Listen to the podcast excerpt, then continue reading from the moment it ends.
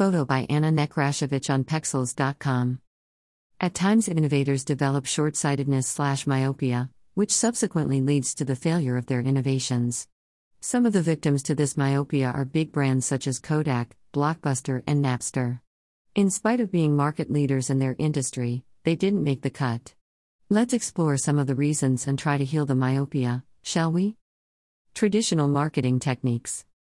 Some companies still stick to their traditional marketing techniques such as newspaper, TV, billboards, brochures, in person sales, etc. Also, they end up using a single channel for marketing their products, which could lead to the product being a failure, in spite of it being a good one. Hence, in this digital era, it is imperative to embrace digital marketing solutions and also use an omni channel approach for marketing, such as several branches of social media, ad campaign, events, etc. Also, using the customer as an advocate is one of the best ways to market your product. Lack of focus on customer behavior. The essence of a product lies in the value it delivers to the customer. Value proposition to the customer changes with time. Hence, developing a product which no one needs or even wants is bound to fail. It is a must to study the current customer behavior patterns and their path to purchase in order to create successful products.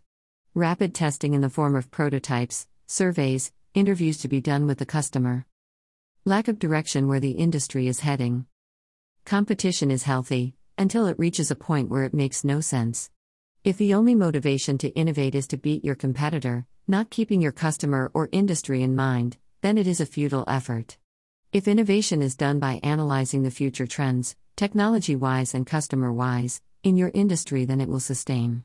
One should also identify and embrace co-opetition opportunities as it comes along. Underestimating the value of data. Data is one of the most undervalued asset in a company. Companies which are in operation since years still lack a master database.